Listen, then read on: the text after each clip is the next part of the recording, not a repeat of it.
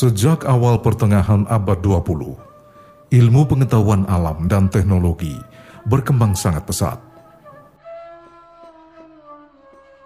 Hampir segala sendi kehidupan manusia dipengaruhi mulai dari sandang, papan, komunikasi, kesehatan individu maupun masyarakat.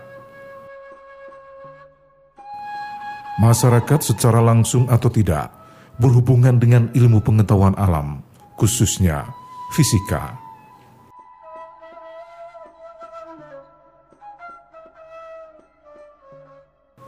Ilmu pengetahuan tentang fisika mulai berkembang sejak manusia menggunakan pola pikir, tepatnya setelah adanya pengamatan, pengalaman, dan pemikiran yang terbatas.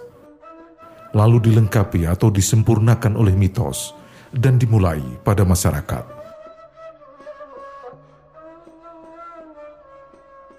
Ilmu pengetahuan khususnya fisika kemudian berkembang setelah manusia menggunakan pengamatan dengan menggunakan alat yang didasarkan pada pemikiran rasional. Cara memperoleh pengetahuan seperti itu dipelopori orang-orang Yunani.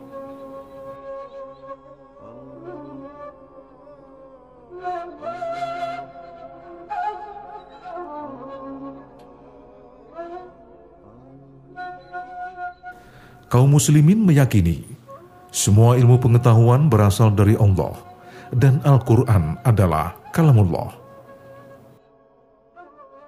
Dengan klaim seperti itu, kaum muta'alimin atau pencipta filsafat Islam tidak pernah mencari kesimpulan hanya berdasarkan asumsi, sekalipun asumsi itu berasal dari satu ayat Al-Quran yang ditafsirkan secara subjektif. Karena cara berpikir seperti itu tidak pernah menghasilkan terobosan ilmiah yang hakiki, apalagi dipakai untuk keperluan praktis.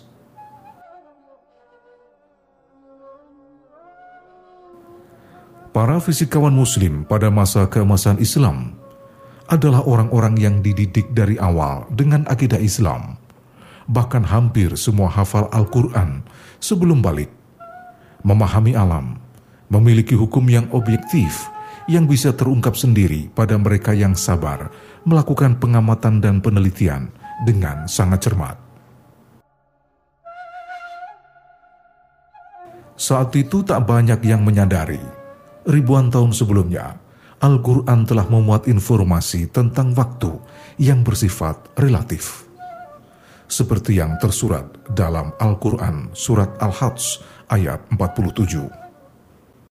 بسم الله الرحمن الرحيم ويستعجلونك بالعذاب ولن يخلف الله وعده وإن يوما عند ربك كألف سنة مما تعدون Dengan nama Allah yang Maha Pengasih, Maha Penyayang. Dan mereka meminta kepadamu Muhammad agar azab itu disegerakan, padahal Allah tidak akan menyalahi janjinya. Dan sesungguhnya sehari di sisi Tuhanmu adalah seperti seribu tahun menurut perhitunganmu. Juga Quran Surat Al-Sajdah ayat 5 بسم الله الرحمن الرحيم.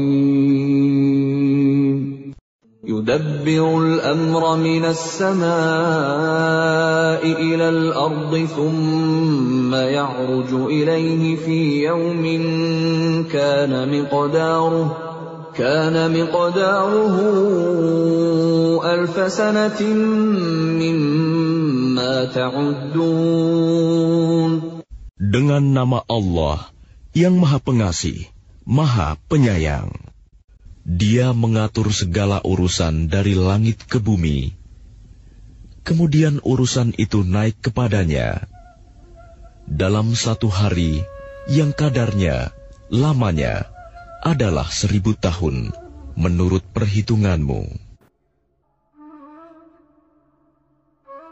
Dalam sejumlah ayat disebutkan, manusia merasakan waktu secara berbeda, dan kadang manusia merasakan waktu sangat singkat sebagai sesuatu yang lama.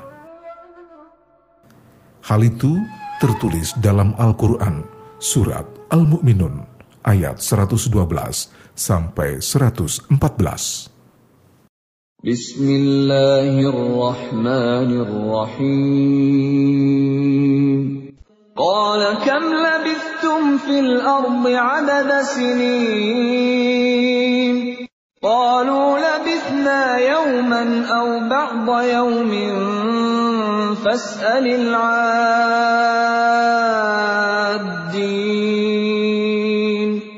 قال إن لبثتم إلا قليلا لو أنكم كنتم تعلمون.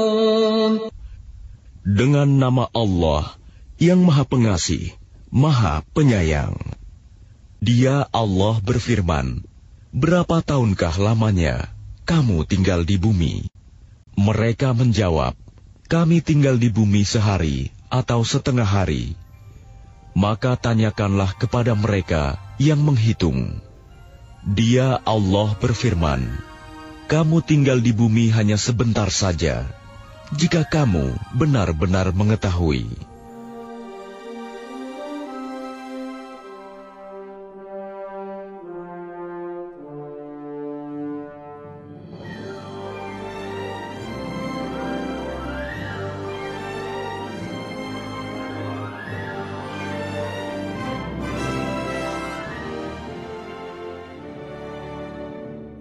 Fakta tentang relativitas waktu disebutkan dengan sangat jelas dalam Al-Quran yang mulai diturunkan pada tahun 610 Masehi adalah bukti lain Al-Quran merupakan kitab suci firman Tuhan. Ilmuwan NASA Profesor Armstrong menjelaskan, besi diturunkan dari langit. Sains memberikan informasi pada kita besi termasuk logam berat yang tidak bisa dihasilkan oleh bumi.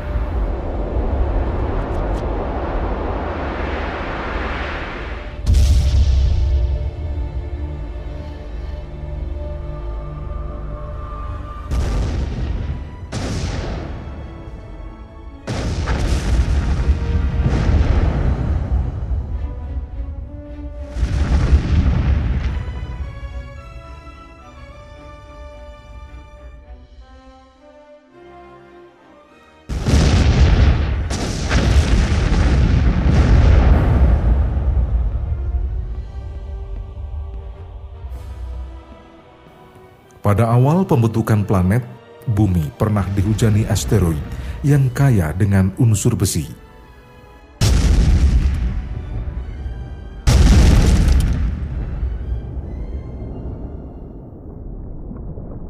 Setiap benturan menimbulkan ledakan energi yang meningkatkan suhu bumi sampai 1800 derajat Celcius.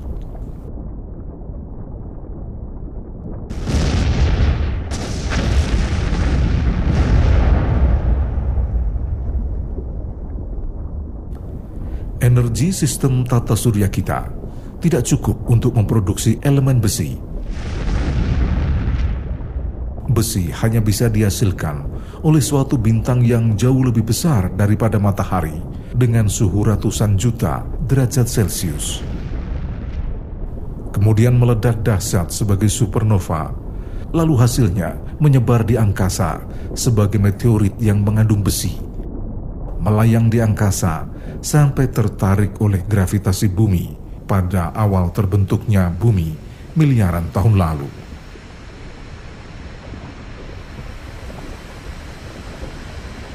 Lautan yang mencapai kedalaman 10 mil, lebur dan meluas hingga menyelimuti planet bumi.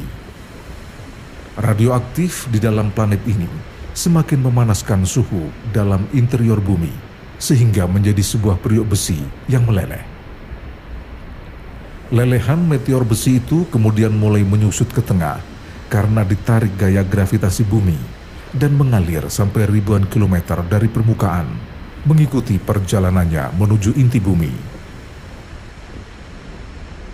Perjalanan itu membutuhkan waktu kurang lebih satu miliar tahun. Rentang waktu itu tergolong pendek dalam skala geologi.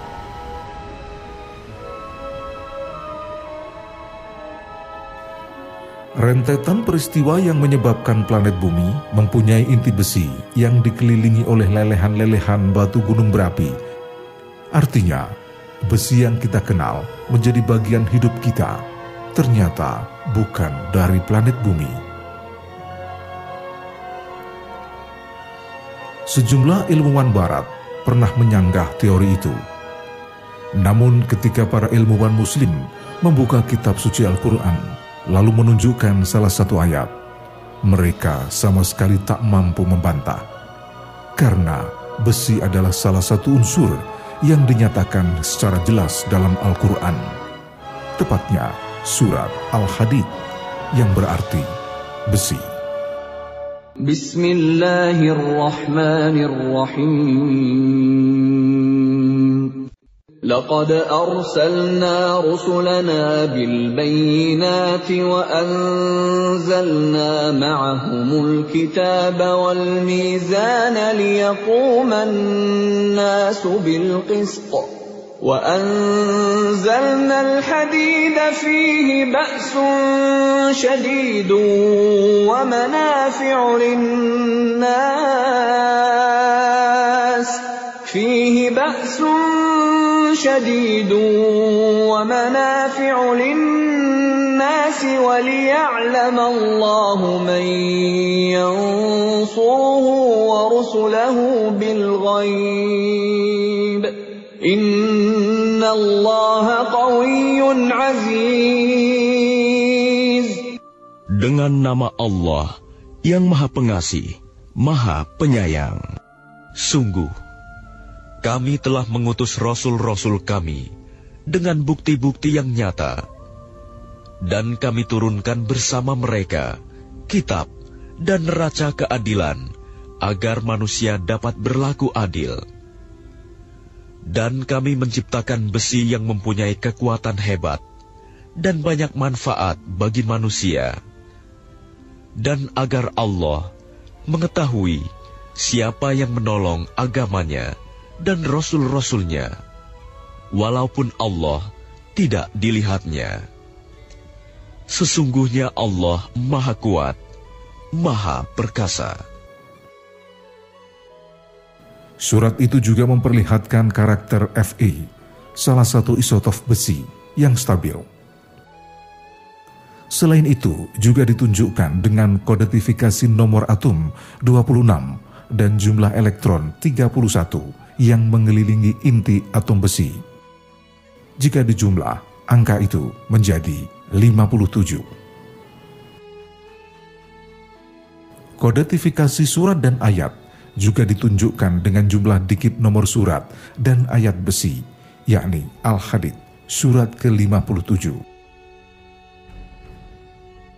Ramalan atau profesi, besi atau pintu besi Zulkarnain diisyaratkan berhubungan dengan salah satu tanda datangnya kiamat, yakni hancur secara fisik ketika bangsa yang dinamakan Yakjud dan Makjud menimbulkan kerusakan di bumi.